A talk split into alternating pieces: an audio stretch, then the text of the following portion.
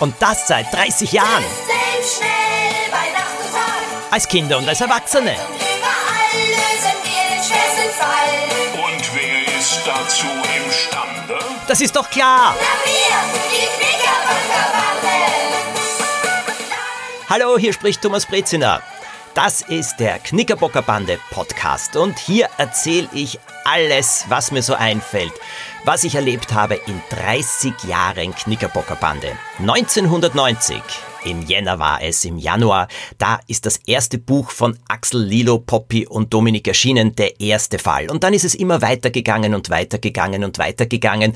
Und bis zum heutigen Tag habe ich, hm, ich habe sie nicht ganz genau gezählt, aber ich schätze mehr als 110 verschiedene Bücher mit und über die Knickerbocker Bande geschrieben. Da gibt es die Normalfälle, das sind über 70 Bücher, dann gibt's die Rate-Krimi-Fälle, dann gibt es ein Geheimbuch für Juniordetektive, Abenteuertipps der Knickerbocker Bande, die Knickerbocker Bande von A bis Z, Detektivtraining der Knickerbocker Bande und die Knickerbocker Bande Junior hat es auch gegeben. Das war eine, ja, eine Junior-Ausgabe. Vier Kinder, die Knickerbocker Bande gespielt haben und über die ich dann auch Krimis geschrieben habe für jüngere Leser. Kürzere Fälle. Heute habe ich für euch wieder ein Abenteuer, das ich vorlesen werde. Es ist diesmal kein klassischer Ratekrimi. Ihr sollt nämlich nicht herausfinden, wer der Täter war, sondern Fehler finden, die ich in dieser Geschichte versteckt habe. Und dann möchte ich euch erzählen, was mir so alles um die Ohren geflogen ist, als die ersten Bücher der Knickerbocker Bande erschienen sind. Das war nämlich ziemlich unglaublich. 1990 ist in jedem Monat ein neues Knickerbocker Abenteuer herausgekommen. Insgesamt zehn. Das Erfinden der Titel war schon ein großer Spaß, denn jedes Buch spielt in einem anderen Bundesland und der Titel sollte schon verraten, welches Bundesland das sein könnte. Ich sag's euch dann später, dann könnt ihr raten, welches Bundesland das ist. Vielleicht habt ihr das Buch sogar gelesen. Jetzt aber zum heutigen Krimi, zum heutigen Fall.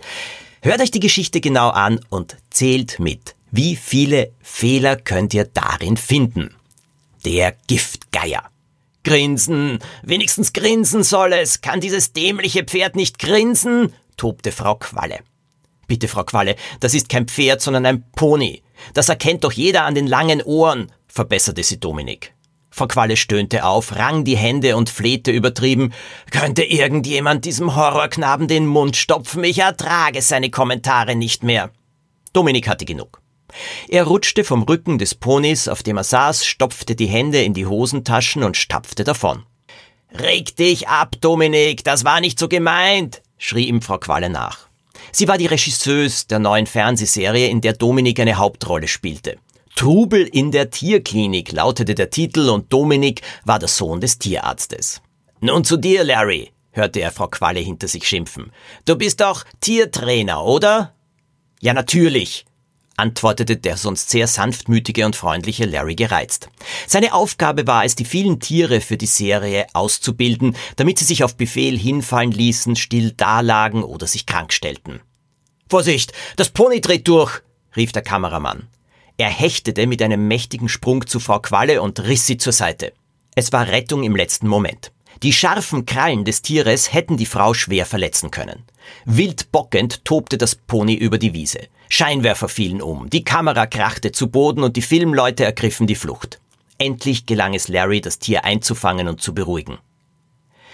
Keines der Tiere, die du gebracht hast, hat eine Ausbildung, hat Training, tobte Frau Qualle. Ich rate dir, deine Tierschule zuzusperren. Und damit du es weißt, du fliegst raus. Ab morgen drehen wir mit Tieren von Sascha Schaf. Klar? Der Tiertrainer blickte die Regisseuse entsetzt an. Sascha Schaf, der ist doch in der ganzen Filmwelt als Tierquäler bekannt. Frau Qualle verzog spöttisch den Mund. Ich kenne nur einen Sascha Schaf, und der hat schon viele Tiere für den Film ausgebildet und ist sehr erfolgreich, und jetzt hau ab. Das wirst du noch bereuen, zischte Larry wütend und hob drohend die Faust. Für heute war der Drehtag beendet. Dominik zog sich in das Hotel zurück, in dem die Filmleute, aber auch die anderen Knickerbocker wohnten. Lilo, Axel und Poppy statteten ihrem Kumpel nämlich gerade einen Besuch ab. Am Abend saß Dominik mit seinen Freunden auf der Terrasse des Hotels. Seht ihr die Frau am Nebentisch? Sie macht ein Gesicht, als ob sie gerade in eine Zitrone gebissen hätte. Seine Freunde drehten sich einer nach dem anderen nach der Frau um.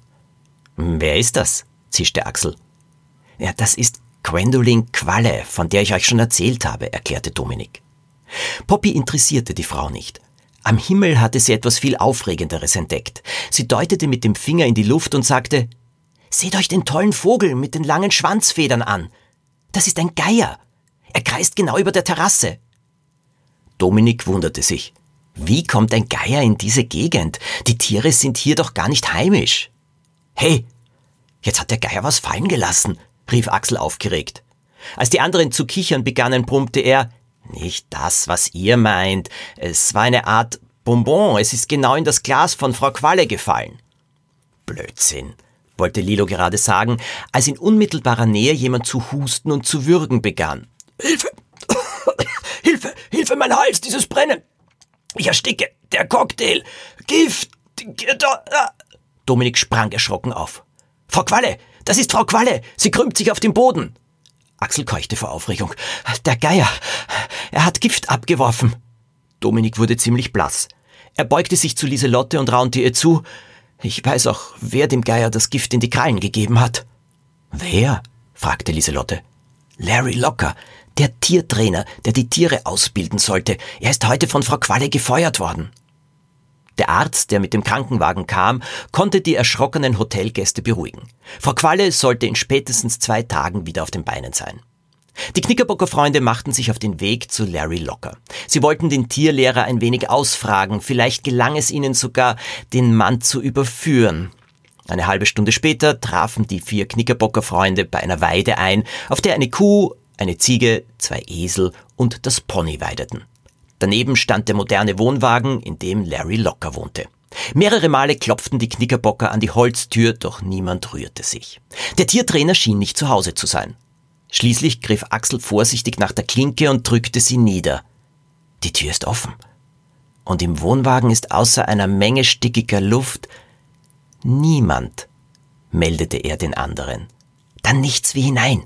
Wir werden ein bisschen stöbern. Vielleicht entdecken wir einen Hinweis auf das Gift, trieb ihn Lilo an.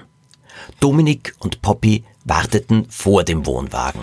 Sie hatten die Aufgabe, die beiden anderen zu warnen, falls Larry Locker zurückkommen sollte. Die Suche blieb erfolglos. Von Gift keine Spur. Aber Gift lässt man auch nicht auf dem Nachtkästchen liegen, meinte Axel. Von draußen kamen drei schrille Pfiffe. Sie bedeuteten, Herr Locker war im Anmarsch. Lilo und Axel wollten zur Tür raus, prallten aber zurück. Vor ihnen ringelte sich eine Klapperschlange auf dem Boden. Immer wieder rasselte sie mit den Zähnen. Wir müssen raus, drängte das Superhirn. Unmöglich, meinte Axel. Die Klapperschlange ist giftig, ihr Biss kann tödlich sein. Außerdem war es bereits zu spät. Larry Locker hatte seinen Wohnwagen erreicht und blickte erstaunt durch die offene Tür. Was sucht ihr hier? schnauzte er Axel und Lieselotte an. Äh, wir haben Geräusche in Ihrem Wohnwagen gehört und wollten nachsehen, schwindelte Axel. Unsinn, raus mit der Sprache, was tut ihr da? Bevor ihr mir das nicht gesagt habt, werde ich die Schlange nicht wegnehmen, drohte der Tiertrainer. Also erzählten Lilo und Axel stockend von dem Giftanschlag auf die Regisseuse Gwendolyn Qualle und von dem Geier, der die Gifttablette in ihr Cocktailglas hatte fallen lassen. Larry Locker war entsetzt. Und ihr denkt, der Geier wäre von mir gekommen? So ein blökender Blödsinn. Ich besitze keinen dressierten Geier. So, und jetzt komm, Mitzi. Axel traute seinen Augen nicht, als Herr Locker die Schlange packte und in sein Hemd gleiten ließ. Mitzi hat keine Giftzähne und macht es sich am liebsten auf meinem Bauch bequem, erklärte der Mann den verdutzten Knickerbockern. Mitzi ist auch Meisterin im Ausbrechen, fast täglich entwischt sie aus ihrem Aquarium. Axel und Lilo war die Sache nun peinlich und deshalb wollten sie möglichst schnell verschwinden. Larry Locker hielt sie jedoch zurück. Kinder, ich bitte euch, bleibt noch. Ich muss euch etwas erzählen. Gespannt blickten ihn die Junior-Detektive an. Ich habe das Gefühl, jemand will mich unmöglich machen, damit ich keine Aufträge mehr erhalte. Seit über einem Jahr verfolgt mich das Pech. Da war zum Beispiel mein Orang-Utan, der in einem Film einen Hollywood-Star aus dem Wasser ziehen sollte. Bei den Dreharbeiten ist der Hund wie ein Stein untergegangen und ich musste ihn retten. Irgendein gemeiner Tierquäler hatte ihm ein Bleihalsband umgebunden. Weiter ging es mit der Kuh, die rechnen sollte. Sie ist jedes Mal vor der Kamera eingeschlafen. Ich bin sicher, jemand hat ihr ein Schlafmittel in den Hafer gemischt. Ich könnte euch noch mindestens 20 andere Unglücksfälle aufzählen. Auf jeden Fall bin ich nach dem Rauswurf durch Gwendolyn Qualle ruiniert. Sie wird mich in der ganzen Filmwelt als Versager hinstellen. Lilo knetete wieder einmal ihre Nasenspitze. Sie behaupten also keine Schuld zu tragen, aber wer sollte ihnen so übel mitspielen? Dominik riss plötzlich den Mund auf. Ich glaube, ich weiß, wer es ist. Wer? fragten die anderen im Chor. Dominik gab keine Antwort, sondern rief, wir müssen sofort ins Krankenhaus zu Frau Qualle. Larry Locker war einverstanden. Nachdem sich die Juniordetektive auf die Hinterbank gezwängt hatten, wollten Axel, Lilo und Poppy endlich wissen, was Dominik im Krankenhaus wollte. Möglicherweise treffen wir im Spital das echte Giftgeierherrchen, meinte ihr Freund geheimnisvoll. Larry Locker wartete im Auto, während die Knickerbocker Freunde sich auf die Suche nach Gwendolyn Qualle machten. Bald hatten sie das Zimmer gefunden, in dem die Regisseuse lag. Sie wollten gerade eintreten, als sie bemerkten, dass Frau Qualle Besuch hatte. Deshalb lauschten sie an der Tür. Sascha, mein Schatz, wir haben es geschafft, jubelte Frau Qualle. Gib zu, die Idee mit der Armbrust war großartig. Einmal kurz gepustet und schon ist der Dorn im Hinterteil des Ponys gesteckt. das Tier hat sich ganz schön wild aufgeführt, sagte eine Männerstimme. Großartige Idee, wie alle deine Ideen. Larry ist ruiniert, der Rauswurf bei der Tierklinik Fernsehserie gibt ihm den Rest lobte Gwendolin. Jetzt kommt meine große Chance. Nun werde ich beweisen, was Sascha Scharf kann. Jetzt bekomme ich die großen Aufträge, stellte der Mann zufrieden fest. Deinem Geier sei Dank, lachte Frau Qualle. Die vier Juniordetektive konnten nicht fassen, was sie da hörten. Plötzlich wurde die Tür aufgerissen und sie stolperten in das Krankenzimmer.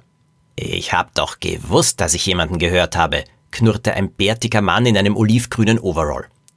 Verdammt, Dominik und diese Bande, stöhnte die Regisseuse. Sie sind widerlich und gemein, zischte Poppy wütend. Halt den Mund, du kleine Ratte. Die Pistole in meiner Tasche ist geladen, brummte Herr Schaf. Was machst du jetzt mit ihnen? flüsterte Frau Qualle. Ich verfütter sie an meine afrikanischen Tiger, Kleiner Unfall. Von vorlauten Bengeln ist man einiges gewöhnt. Solche Rangen gehen auch manchmal als Mutprobe in den Tigerkäfig. Zum Glück habe ich die Tiere schon lange nicht mehr gefüttert. Ich habe drauf vergessen. Das ist typisch für einen Tierquäler wie dich, sagte eine Stimme hinter der Bande. Larry! jubelten die Knickerbocker. Mach keine Bewegung, Sascha. Sonst schließt du Bekanntschaft mit Mitzis Beißzähnen, warnte der Tierlehrer seinen Rivalen. Herr Scharf zuckte erschrocken zusammen. Eine Klapperschlange? Neben meinem Bein? Nimm sie weg, Larry, nimm sie weg! Erst, wenn die Polizei hier ist. Sascha, du bist und bleibst ein Tierquäler, deshalb hattest du nie Erfolg. Du hast gedacht, du kannst deine Tiere mit Medikamenten und Elektroschocks dazu bringen, dir zu gehorchen. Poppy bekam vor Wut einen roten Kopf. Dieser Mann gehört angezeigt. Richtig, Poppy, gab ihr Dominik recht. Denn er hat auch dafür gesorgt, dass bei Larry alles schief läuft. Und Frau Qualle hat bei diesem miesen Spiel mitgemischt, weil sie die Freundin von Sascha Scharf ist, sagte Lilo. Poppy beugte sich zu Dominik und flüsterte, Zum Glück weiß Herr Scharf nicht, dass Mitzi gar keine Giftzähne hat. Dominik grinste und nickte. Dafür weiß er jetzt, wie gefährlich die Knickerbockerbande werden kann.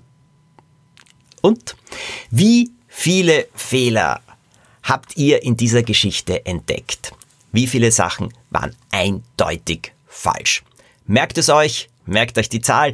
Am Ende des Podcasts, da gibt es dann die Auflösung. Ja, aber jetzt mehr über die ersten Abenteuer der Knickerbocker Bande.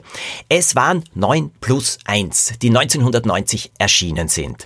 In jedem Bundesland sollte ein Abenteuer spielen. Denn es ist einfach toll, Originalschauplätze zu schildern. Und es ist doch auch eine großartige Sache, wenn man dann entdeckt, dass im eigenen Bundesland eben ein Fall der Knickerbockerbande stattfindet und man dann diese Orte, an denen der Fall spielt, sogar ansehen kann.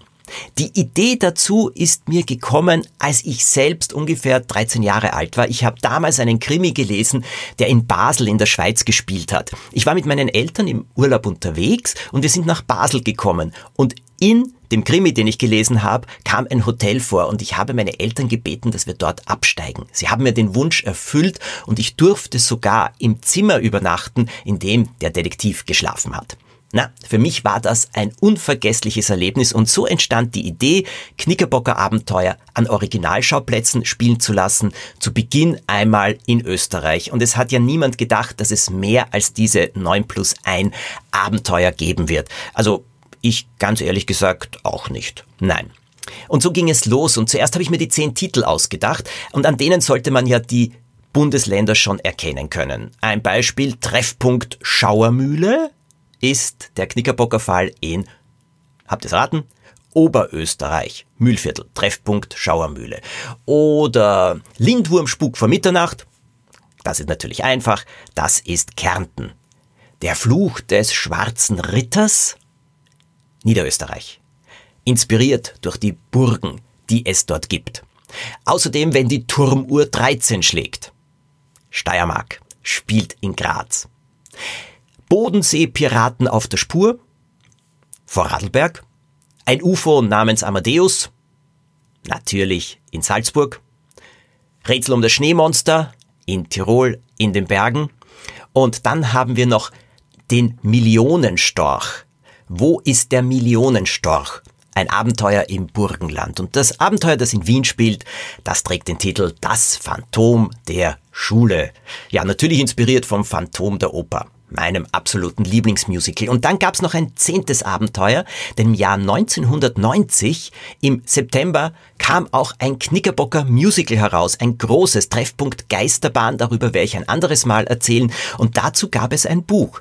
Die Tonne mit dem Totenkopf. Das Besondere an diesem Buch, könnt ihr euch das vorstellen, da gab es Sponsoren und so konnten, ich glaube, sieben oder achttausend Bücher kostenlos verteilt werden. Sozusagen als kleine Kostprobe, was die Knickerbocker Bande alles kann.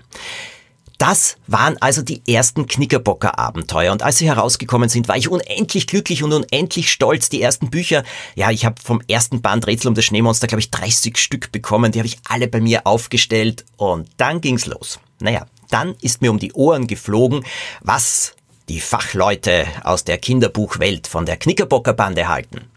Reichlich wenig kann ich euch nur dazu sagen. Also freundlich ist da niemand umgegangen mit den Büchern, auch nicht mit mir. Und ich habe sogar zu Ohren bekommen, ah, ist ja auch nur eine Eintagsfliege, das ist schnell wieder vorbei. Naja, 30 Jahre später lesen noch immer viele die Knickerbocker Bande, was mich unendlich freut.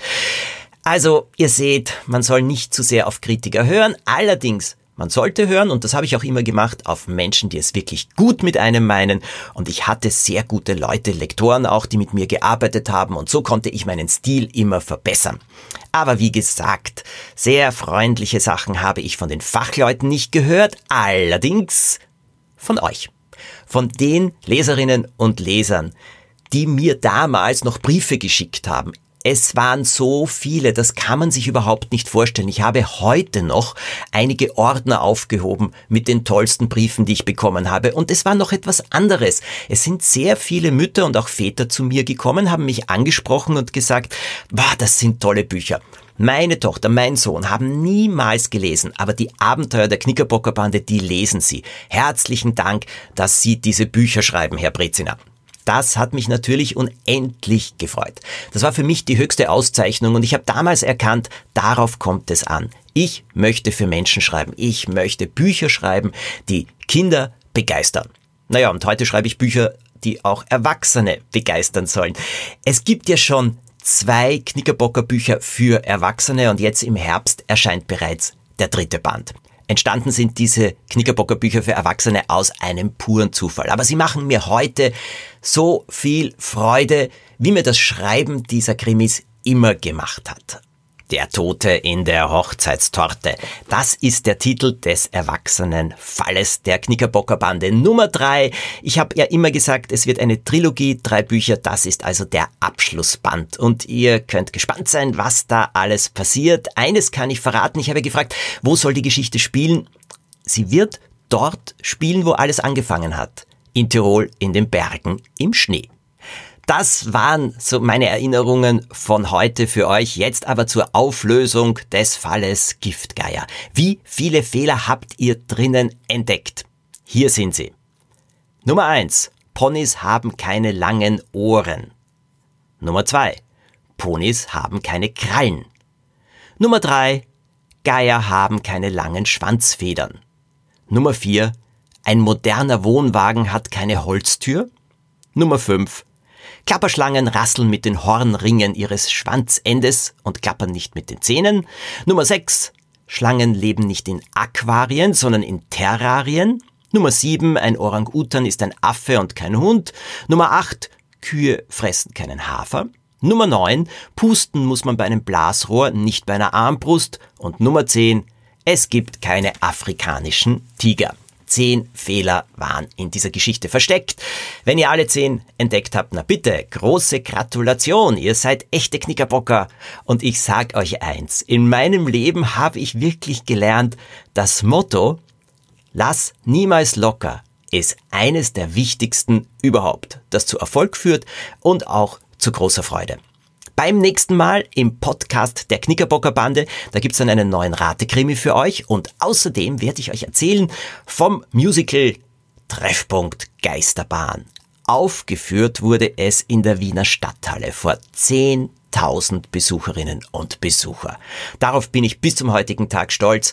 Das Herz hat sehr gepocht, also meines, als wir dieses Musical aufgeführt haben. Mehr darüber dann beim nächsten Mal. Jetzt wünsche ich euch eine tolle Zeit. Übrigens, alle Neuigkeiten über das Erscheinen des dritten Bandes der Erwachsenen Knickerbocker Bande, aber auch viele Gewinnspiele für Knickerbocker Bücher für Kinder gibt es bei mir auf Instagram. Thomas Breziner einfach eingeben oder auf Facebook und natürlich auch auf meiner Homepage. Und wenn ihr einen Knickerbocker-Fan kennt, dem dieser Podcast Spaß machen könnte, na dann schickt ihm doch ganz einfach diese Folge zu. Nächste Woche neue Folge. Ich freue mich, wenn wir uns dann wieder hören. Abonniert den Podcast, weil dann gibt's die Folge am besten gleich automatisch für euch. Eine tolle Zeit. Lasst niemals locker wie die